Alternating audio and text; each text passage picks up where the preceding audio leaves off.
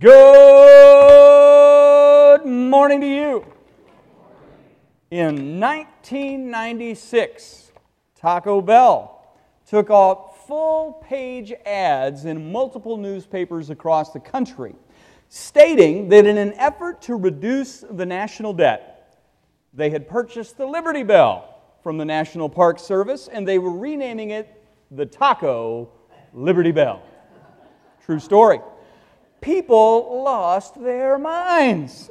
Folks flooded the switchboards at both Taco Bell's headquarters in California and the National Park Service in D.C., but those people should have been more savvy. The ad was taken out on April Fool's Day.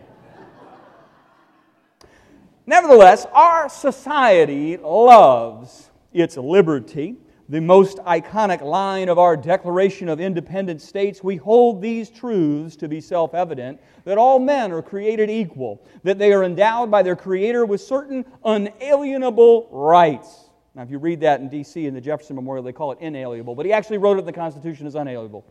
With certain unalienable rights, that among these are life, what? Liberty, and the pursuit of happiness. In our culture, you can sell an awful lot of insurance with a simple jingle that repeatedly says, Liberty, liberty, liberty, liberty.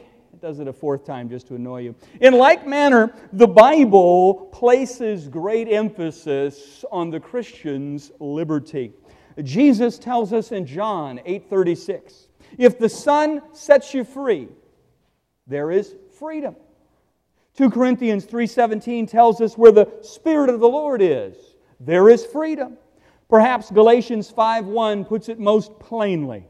For freedom Christ has set us free. Stand firm therefore and do not submit again to a yoke of slavery.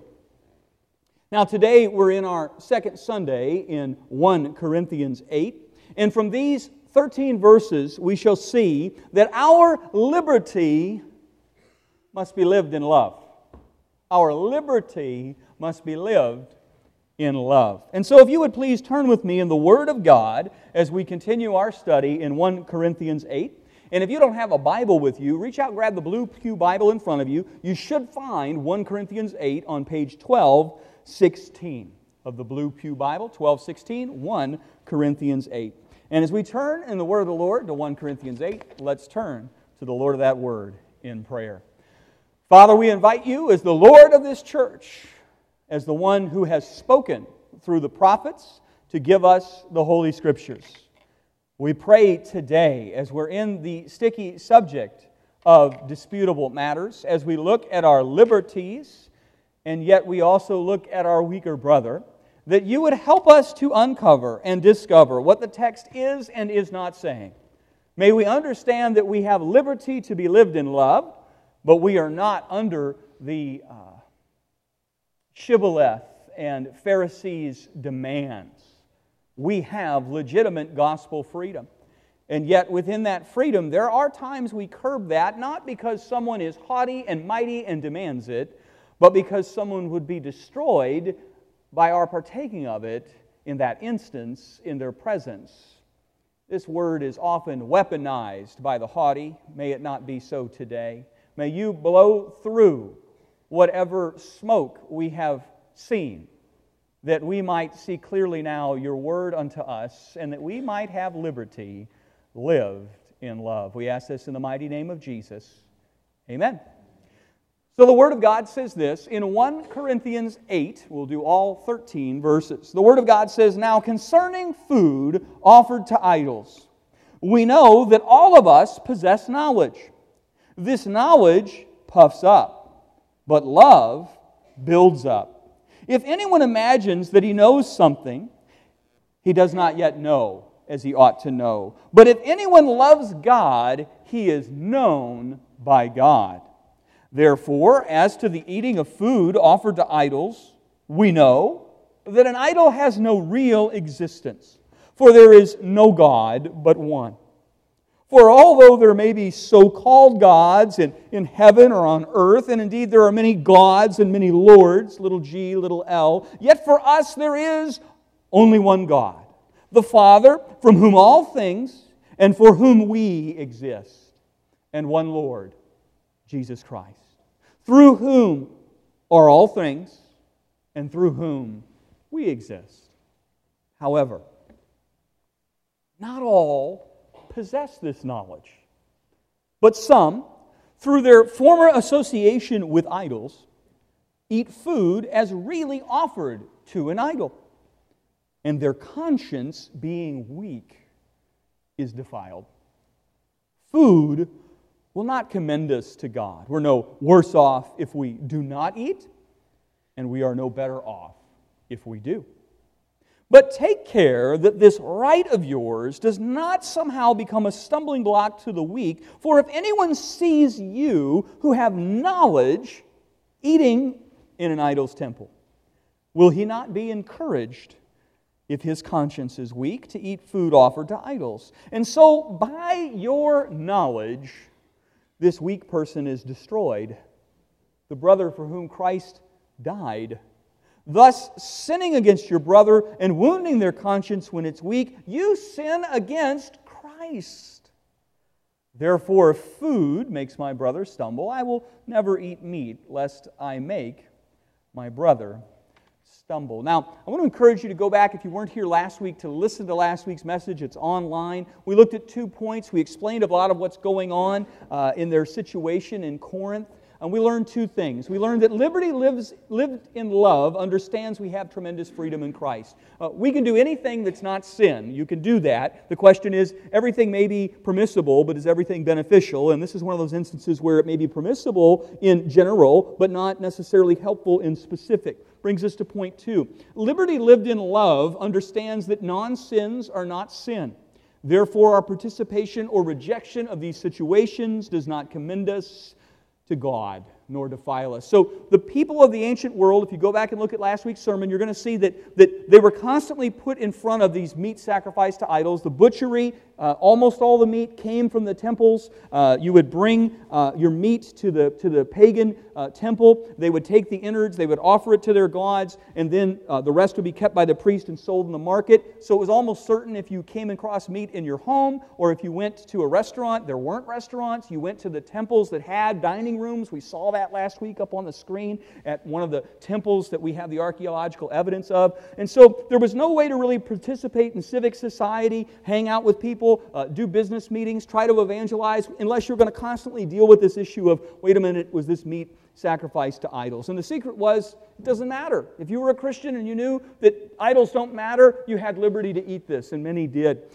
But there were other brothers who were new Christians, and they had been saved from these temples these false gods. And when they saw a Christian in the temple, they thought that, oh, as a Christian, I still need to make this God happy Apollo or Poseidon if you're going on a naval travel. And so it was very confusing. And for them, when they went to the temple, it wasn't to eat meat, it was to make a God happy. And, and that was the problem. Do you see? Okay, that's the problem with meat sacrifice to idols. And so, what we're going to see is, is in the church in Corinth, much like the church today, different saints have different opinions on disputable matters. And there are other passages that deal with that situation directly. But our passage is dealing with this. And you need to understand the very narrow understanding here that our passage is dealing with this is a situation where you do have biblical freedom. You are right to eat this meat, to do this activity, to do as you wish. However, there is another saint nearby who doesn't know of this freedom and if this particular saint who doesn't yet understand the freedom they have in Christ uh, sees you partaking and they then are encouraged to go likewise, that will cause them to violate their conscience. That's all they have. They don't have the Word of God established deeply in this doctrine what they have is this inner moral compass that points northish but not true north. And when you encourage them, not from the scriptures to have freedom, but simply to join in because you're doing it, you set a magnet on their compass and it goes all cattywampus and it's very dangerous. We learned that last week. And so that brings us to our third point today, and it's something we forget. Liberty lived in love realizes that different saints are at different stages in their discipleship, in their understanding of the Word of God. Remember that a disciple means mathetes in the Greek, and a disciple literally means a learner. And so different saints are at different stages in their understanding of the Word of God, indeed, their liberties under the Word of God. And we see this really clearly from our text that liberty lived and loved realizes that different saints are at different stages in their discipleship. Look at verse 7. He's just said you have freedom to do this because those gods are not gods. There's only one God, and that's the Father. And there's only one Lord, and that's the Son. Verse 7 However, not all in the church possess this knowledge. They don't know that yet. They're confused. Some, through their paganism, through their former association pre Christ with idols, they eat food at a temple and they associate that as I am again worshiping this idol. You see, their conscience is weak. It's not informed by the Word of God. That's what a weak person is, not a person with a strong opinion who demands you do something. It's a person who does not yet understand the liberty they have in Christ. And so their conscience being weak is defiled, and you break something that God doesn't want you to break. So let's just remember when it comes to matters not prohibited in Scripture, we need to realize that what is safe for one saint is not always safe for another saint. Now, you need to hear that. what's safe for one saint is not always safe for another. This is not because the truth has changed. Absolutely not. It's because different saints are at different stages in their understanding of the truth. The truth hasn't changed, but different saints are at different stages in their understanding of an unchanging truth. Are you with me? Mm. For example, saints in Corinth rightly realized that idols are nothing, and that meat does not make me more or less righteous in the eyes of God. But sadly, there were new believers who were less discipled on this matter, and they didn't understand. Not all in the church possessed this knowledge. Through their former association with idols, they, they ate foods as though it was really offered to these false gods, and their conscience, being weak, is defiled because they joined in when they didn't understand their liberty. They went against the moral law of God in their heart because they didn't understand yet the written word of God for all time. When you invite those brothers, those weaker brothers, those brothers that are ignorant of what the scriptures say, to enjoy your legitimate liberty before their conscience has been instructed in that liberty, you do something incredibly dangerous. You see, until they know better from the Scripture, their conscience is all they've got. And if you teach a brother to sear their conscience, you take away one of the great elements the Holy Spirit uses in baby believers. It's kind of like this it's kind of like you're a Christian, you know you have liberty to drink, you just can't get drunk. And you have a friend who's a Christian, but they struggle with alcoholism. And so you may have no problem inviting your other Christian friends to the bar after work for a drink, but you would be ill advised to invite your brother who you know this is going to cause him. When he takes a drink, he will then go all the way into the drink, into the bottom of the sea, because for him it's a huge problem. Um, this can happen in any area. Okay? Uh, my favorite area is the one the uh, uh, apologist Paul Little used. Uh, Paul Little tells the story of a new Christian that he met. He was discipling people, he was sharing the gospel. And uh, Paul Little invited this new Christian to a baseball game. Pretty innocent, right? Let's go to a baseball game together. We'll spend some time together, have a few hours to talk. And the new Christian blanched. I mean, he just turned white. Christians can't go to baseball and Paul Little thought, you know, I, I thought I heard everything Christians can't do. This is a new one for me. Uh, and so he said, well, why can't Christians go to baseball games? And uh, the new believer proceeded to share that before he got saved, baseball was his life. Uh, everything revolved around baseball. When he was at work, he always had games on. He'd listen to multiple games every day. He knew obscure statistics about uh, second tier utility infielders from teams that in eras gone by. It was like his Bible, and it was definitely his religion. So before Christ, what was baseball for this brother? It was an idol. It was a replacement for the living God. So is it any wonder that when that particular brother got saved, that the Holy Spirit told that brother at that stage of his discipleship, you know what you need to stop doing? Baseball. Not because baseball was bad, it was bad for him at that time until he grew in his walk with the Lord. And so it was absolutely the right decision for that believer until he grew stronger to forego baseball. Here's the problem this baby brother thought all saints should abstain from baseball because for him it was a snare.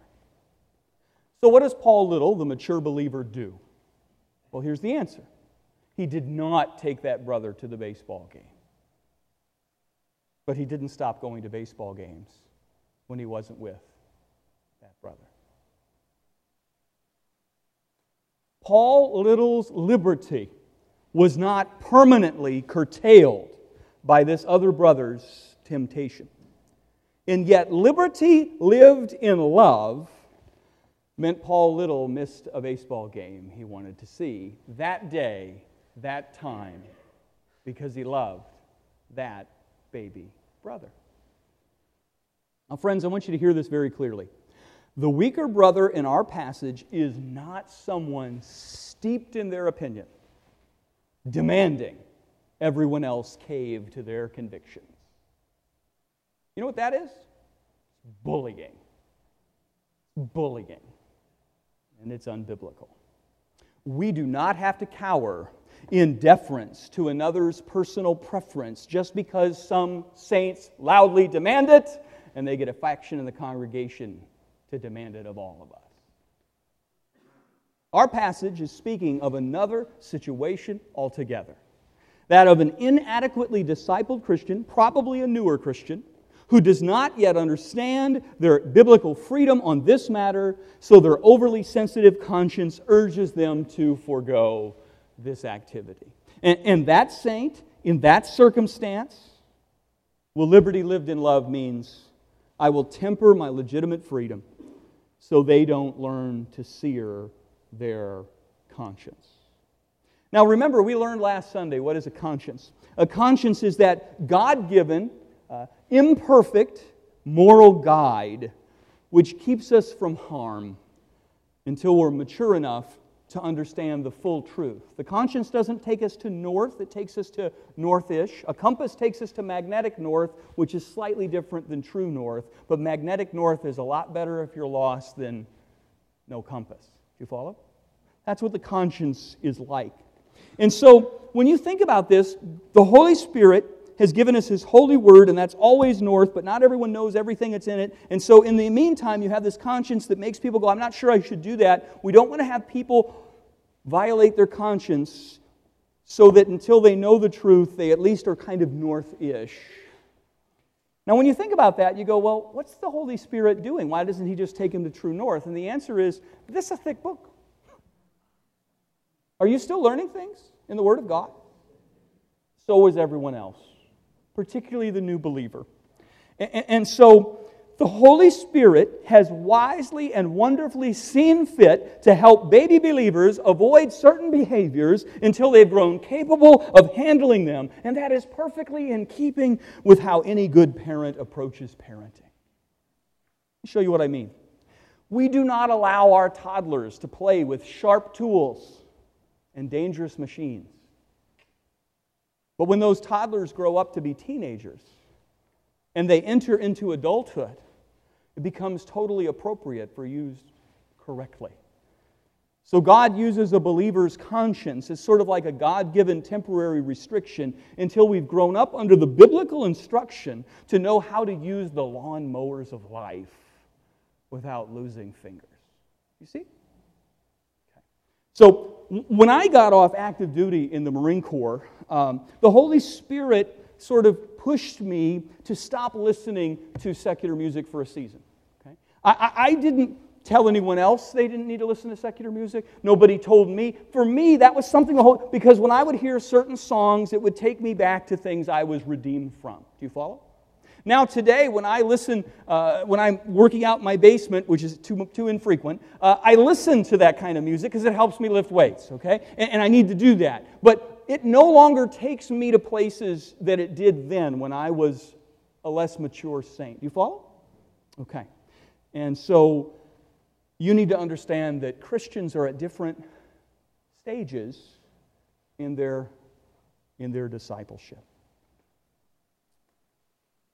Friends, we need to understand that truth, or we will hurt certain brothers whose consciences are tender because they've yet to discover the freedom they have in Christ, and they're not necessarily ready for all of that. They're still trying to come away from the old life and its snares. Now, there's a time to teach our liberties, and that time is from the pulpit and in Bible study. You know when the time isn't? When you want to go do something and they don't know better. That's when you're going to, let me teach you. What you mean is, let me help you violate your conscience because I'm going to make you do something you don't think you should. Do you follow? You can always teach truth. That's why you should be in a small group. That's why we come to worship. That's why you should be in the Bible. But there are going to be times when you're not teaching. You're just trying to use your liberty, and it's going to destroy their conscience. Just because we can doesn't always mean we we should. See, everything is lawful, but not everything is helpful. Everything is permissible, but not everything is, is beneficial. Brings us to point four. Liberty lived in love understands that knowing more is not the same as living better. Liberty lived in love understands that knowing more is not the same as living better. Look again at verses 1, 2, and 3. Now, concerning food offered to idols, we know, this is what they're saying back and forth in the church, the people that are the libertines, all of us possess knowledge. Paul says, You're right, but this knowledge puffs up. Love builds up. Uh oh. Paul says, If anyone imagines that he knows something, he does not yet know as he ought to know. That if you're standing around telling everyone how much you know and how little they know, and therefore you're going to do X even though if it destroys this person, maybe you don't know as much as you think you know. You know your liberty, you don't know your love. But if anyone loves God, he's known by God. That's a really interesting sentence. But if anyone loves God, he is known by God. The more liberated Christians at Corinth were very self centered. They were sadly self centered. Those who knew they had liberty, they used it apparently with no conscientious consideration for their weaker brother and his lack of understanding. So, verse 9 says, Friends, be careful, however, that the exercise of your freedom, you can do this, does not become a stumbling block to the weak. Not to the Pharisee, to the weak. For if anyone with a weak conscience sees you who have this knowledge eating in a temple, won't he be emboldened to eat what has been sacrificed to idols? So the weak brother, for whom Christ died, is destroyed by your knowledge. And when you sin against your brother in this way, and you wound their weak consciences, you sin against Christ. Therefore, if what I eat causes my brother to fall into sin, I'll never eat meat again, so that I will not cause him to fall. Now, if someone called out the freedom monger who's busy destroying his brother, and, they go, hey man, we shouldn't do that because this guy doesn't get it, you know what they're going to say? All of us possess this knowledge. You know it. I know it. We can do it. Idols have no real existence. They got their theology out, they're ready to unload. These haughty saints have made knowledge the holy grail of holiness. The Bible says it isn't. Knowledge isn't the holy grail of holiness. Liberty lived in love understands that, that, that knowing more is not the same thing as living better. Certain saints sometimes will mistake their, their knowledge is the sure sign of their sure, true spirituality. But they do not understand that knowledge without love indicates a lack biblical knowledge. Scripture is never against knowledge per se, but it is saying that our knowledge must be informed by faith and transformed by love. Our knowledge must always be informed by faith and transformed by love. Knowledge that merely inflates our ego knowledge that elevates ourselves, knowledge that callously steps over other lesser enlightened brothers like there's some kind of puddle. Well, that's not very Christ like knowledge, is it? That kind of knowledge, it puffs up. But knowledge tempered by love, it, it's going to build up. Did you know the devil is knowledgeable? The devil is knowledgeable, but in his arrogance, he twists Scripture knowledge for his own desires. Possessing knowledge is not bad. What we do with our knowledge will either build up Certain Corinthians said, We can do what we please because we know our freedoms. But there is a big difference biblically between knowledge and wisdom. James 3:13, write that in the corner of your Bible. James 3:13 is clear on this distinction when it says, "Who is wise and understanding among you?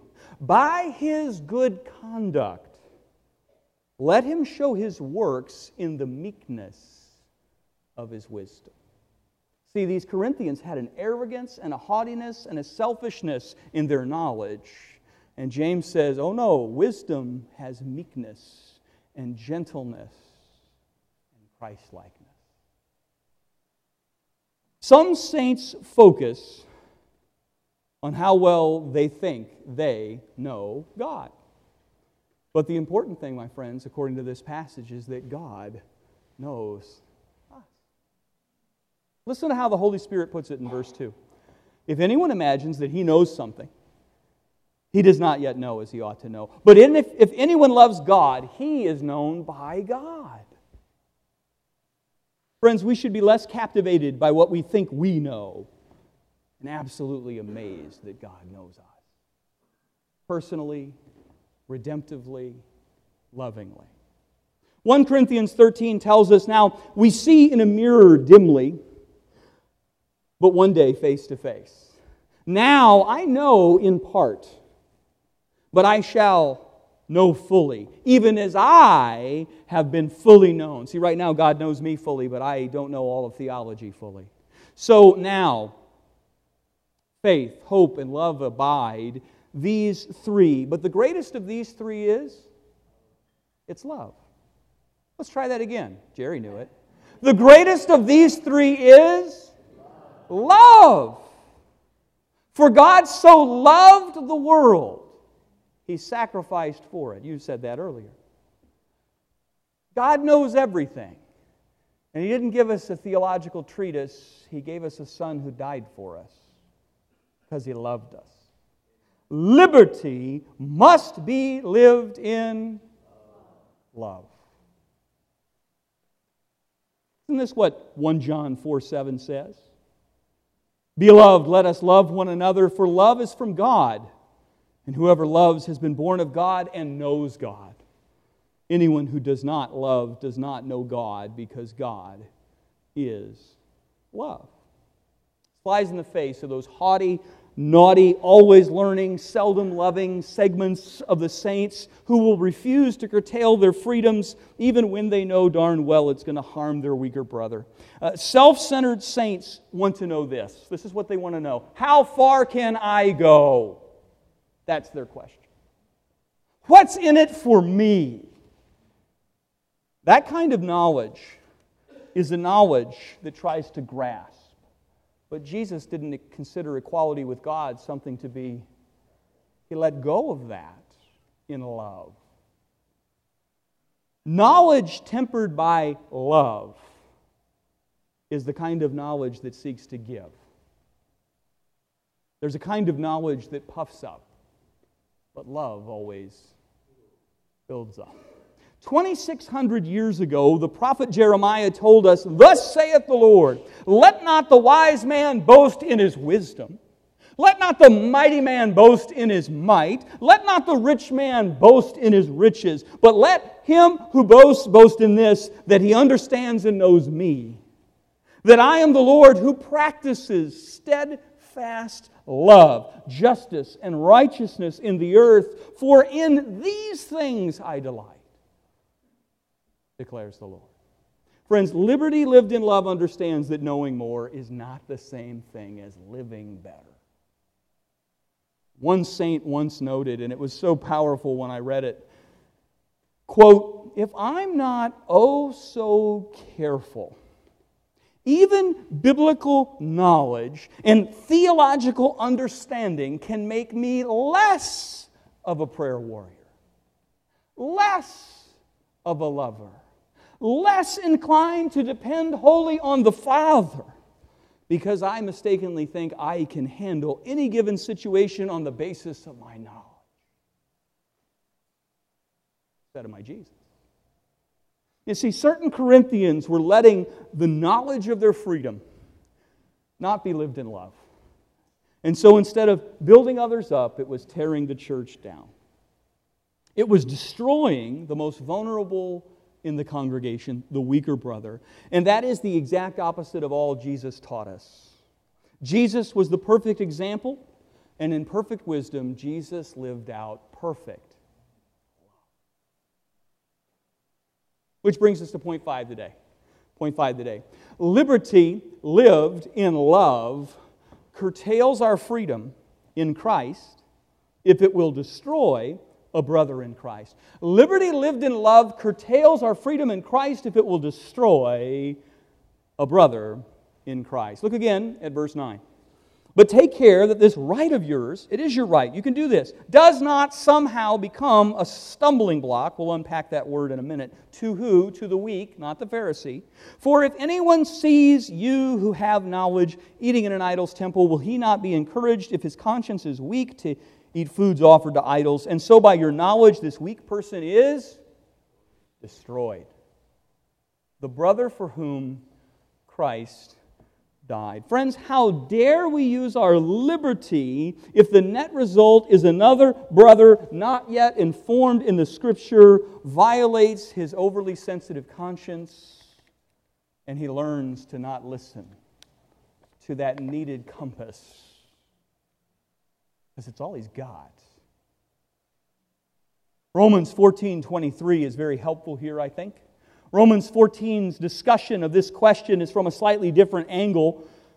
The Bible declares that the eating is not forbidden, and yet for some it would still be sin. Why? Romans 14 says, Because for the man who has doubts, he's condemned if he eats. Because his eating is not from faith, and everything that does not come from faith is sin. So all Christians have liberty to eat that meat, but some Christians, when they're not listening to their conscience because they don't know the scriptures, for them it becomes sin, not because the meat is a sin, but because they're violating where the Spirit is prompting because they don't yet know enough from the scripture. Do you see? Oh. So we must remember that when a believer violates his conscience, he does something incredibly dangerous. Once he learns to do that, the warning light on the dashboard of his heart gets a thick piece of electrical tape. Instead of going, whoa, engine trouble, tire trouble, overheating, you can't see it because you've learned to put thick black tape over the warning lights on the dashboard of your spiritual life. We become desensitized to things, and we're going to keep on merrily driving until our spiritual engine seizes and we're left stranded on the highway of life. Worse yet, we may stall out at the worst possible moment, and a semi may be coming at us, and we have no ability to control the vehicle. Listen again to the Word of God. Verse 9. But take care that this right of yours does not somehow become a stumbling block to the weak. For if anyone sees you who have knowledge eating in an idol's temple, will he not be encouraged if his conscience is weak to eat foods offered to idols. And so, by your knowledge, this weak person is destroyed, the brother for whom Christ died. Remember, this brother is weaker. His faith is still tender. He is wrong in his conclusion. He is not wrong in his reluctance to violate his conscience. So don't destroy him just because you have freedom and he doesn't know it yet. Because if you do that, you know what? You're going to be right. You're right, you have freedom, but you're not going to be righteous. Too many Christians want to be right and assert their rights. And there's no concern for seeking first God's kingdom and God's. And that's what Jesus told us, wasn't it? In flaunting our freedoms and tempting our weaker brother, we're not just sinning against him, because maybe we don't like him and we're not very mature ourselves. the Bible says we're sinning against Jesus. But take care that this right of yours does not somehow become a stumbling block to the weak. For if anyone sees that you have knowledge, eating in an idol's temple, will he not be encouraged if his conscience is weak to eat food offered to idols? And so, by your knowledge, this weak person is destroyed, the brother for whom Christ died. This, thus, sinning against your brother and wounding their conscience when it's weak, when you do this, you sin against Christ. Therefore, if food makes my brother stumble, I'll never eat meat again. Paul's like, look, I got freedoms and I'm willing to give them away if I have to because Jesus is worth it. Maybe that dude isn't. Jesus is.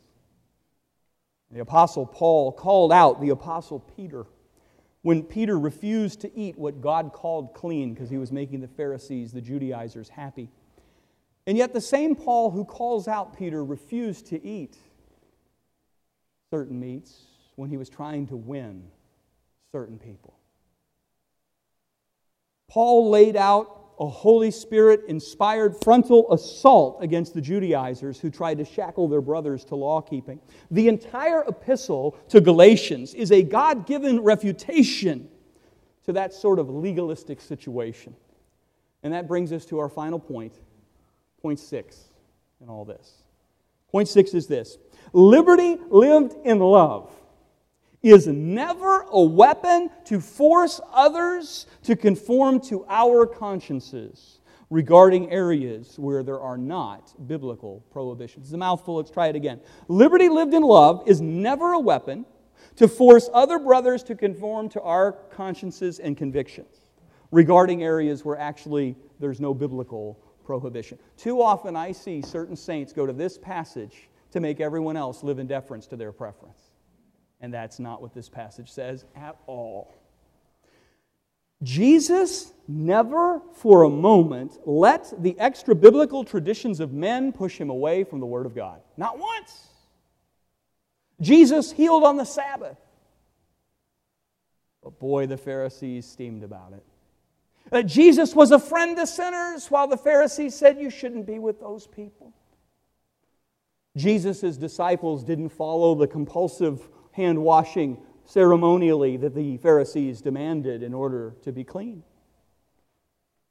Based on the ministry of Jesus, liberty lived in love is never a weapon to conform our consciences in areas where there are no biblical prohibitions. And we need to hear this loud and clear because there is a certain type of saint who misuses, indeed, he abuses the weaker brother passage as a kind of spiritual trump card. You got to do it this way because I feel this way. Right? You met that person, right? Full of love when they say it, right? In those instances where somebody says, You got to cave to my conviction because I'm the weaker brother here, it's okay to say, Brother, we love you and, and we have gospel liberty in this matter. And I understand this is your strong conviction. This isn't the weaker brother who doesn't know any better. This is the guy who studied the scriptures. He's come to this conclusion saints can't go to baseball games. He's wrong. It's not because he's ignorant, it's because he's defiant. Okay? And we can say, hey, brother, this is an area we have gospel liberty. I understand your strong conviction. Let's agree to disagree and love each other. And maybe you might decide, for the sake of peace in their presence, that you don't do this, but you don't have to even do that. But you might. That might be a good thing. But that doesn't mean you can never do that again because this guy's over here watching. Because he's watching, isn't he? That's his spiritual mission, he thinks. You know, when you say, I love you, you love me, we can disagree on this disputable matter and still love each other. We can disagree without being disagreeable. It's been my experience that for that certain kind of saint, that statement will not be sufficient. They will demand conformity under the guise of unity. But, friends, conformity and unity are different. God's unity in Scripture is unity amidst diversity. A diverse peoples, men and women, and slaves and free, and Jews and Gentiles, diverse and yet united under Jesus Christ. Diversity within, or unity within diversity. God has given us diverse gifts Uh, one has one gift and one has another. No one has all the gifts. Everyone needs someone else's gifts. Uh, uh, the eye can't say to the hand, You aren't needed, and so on and so forth. We're to work together for the common good because you have things that I don't, and vice versa. God demonstrates in Scripture that we ought to see unity amidst diversity. Some saints demand conformity. Dress this way, sing this way, avoid this or that. That's not what this passage is teaching at all. It's an abuse and misuse and twisting of Scripture. And I find it incredibly ironic that most folks who call the weaker brother passage to demand conformity to their personal conviction fail to understand that the weaker brother is clearly ignorant of Scripture. They always tell me that they're the ones who really understand this issue. I really understand why no verse in the Bible says this, but I demand it. And if you would just look at these obscure texts that I'm half quoting badly, you would see it my way too. Isn't it funny that they go to the weaker brother passage claiming knowledge when the weaker brother is by definition ignorant?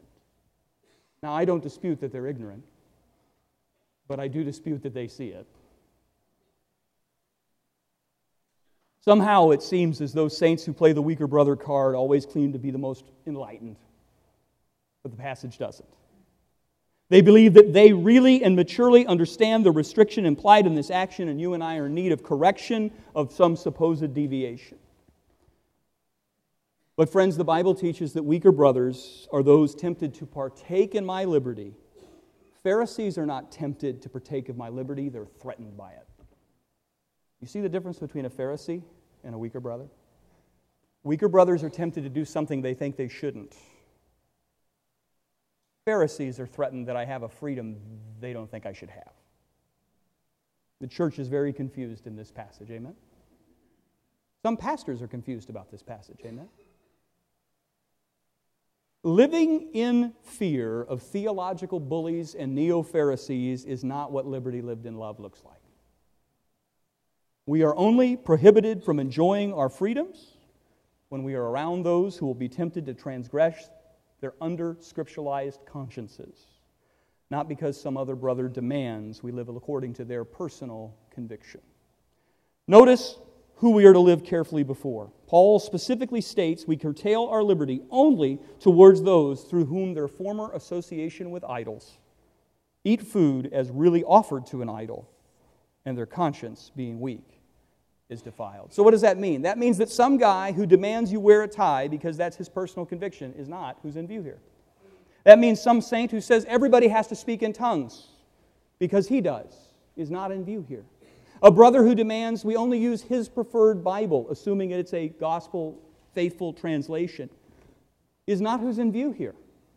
Each of us are permitted our personal preferences, but we are not to legislate disputable matters as though they're equal to Scripture. And too many churches major in minors, and they put the peripheral, indeed the unscriptural, ahead of the eternal. And that is a huge problem.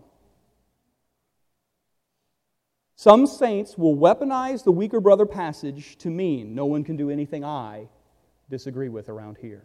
And that's ridiculous, that's harmful, that's unbiblical, and that's unchristlike.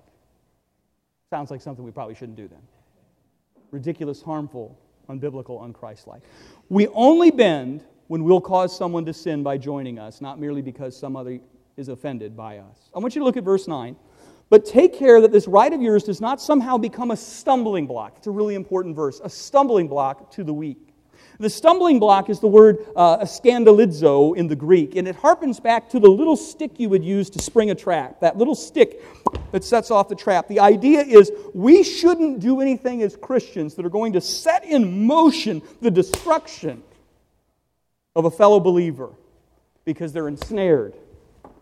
That our liberty in that moment ruins their ability to walk as the Spirit is leading. It has nothing to do with somebody not liking our freedom. Turn for a moment to Colossians 2:16. Colossians 2:16. It's on page 1253 of the Blue Pew Bible. It's Colossians 2 and verse 16. I'd encourage you to write it in the margin of your Bibles next to 1 Corinthians 8, Colossians 2:16. The Bible says, therefore, let no one pass judgment on you in questions of food or drink, disputable matters, or with regard to a festival or a new moon or a Sabbath, disputable matters. Different Christians have different convictions. Let no one pass judgment on you. Do you know that's a command? We're commanded not to be shackled to some other person's judgmentalism on matters we have legitimate gospel freedom. We'll read it in context again. Let no one pass judgment on you in questions of food or drink with regard to a festival or a new moon or a Sabbath. These are a shadow of the things to come. They're not the important things. The substance belongs to Christ. He's the important thing. Let no one disqualify you insisting on asceticism. I, won't, I don't drink, smoke, or chew, and I don't go with girls that do. And the worship of angels. Oh, it's Jesus and Saint so and so. Going in on detail about visions. Follow this preacher because he saw this special vision puffed up without reason. Well, we really have the truth with his sensuous mind. And not holding fast to the head, Jesus, from whom the whole body, nourished and knit together through its joints and ligaments, grows with a growth that's from God. Legalism doesn't grow people, it stifles them. The Word of God liberates them. And you can feel the difference in those churches. Amen? 1 Corinthians 8 says, I am commanded to curtail my legitimate gospel freedoms before those who would be enticed by my actions to contradict their consciences until they've learned they have that freedom. I am not commanded to be bullied by those who demand personal preferences be my fences.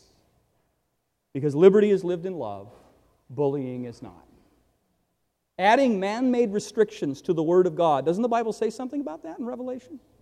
Just as we're not to reject the Word of God. Conservatives will not reject the Word of God. We're, we hold the Bible around here. And then we have a few other things we added.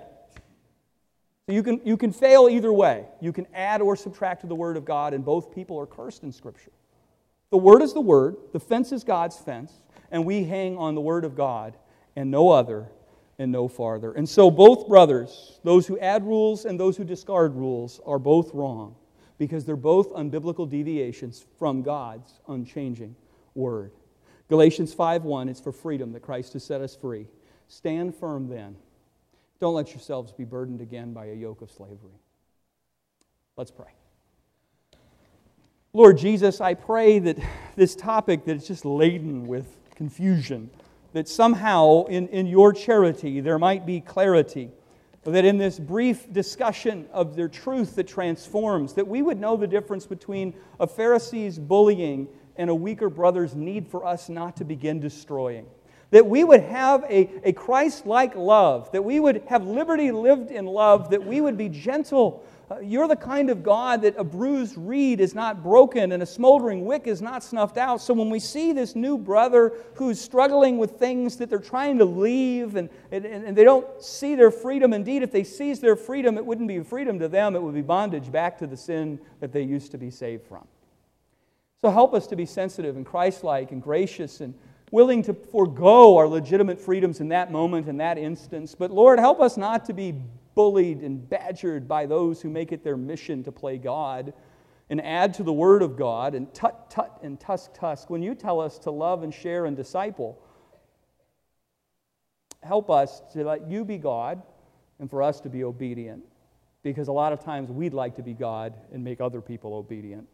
And that's not the deal. We pray this in Jesus' name. Amen.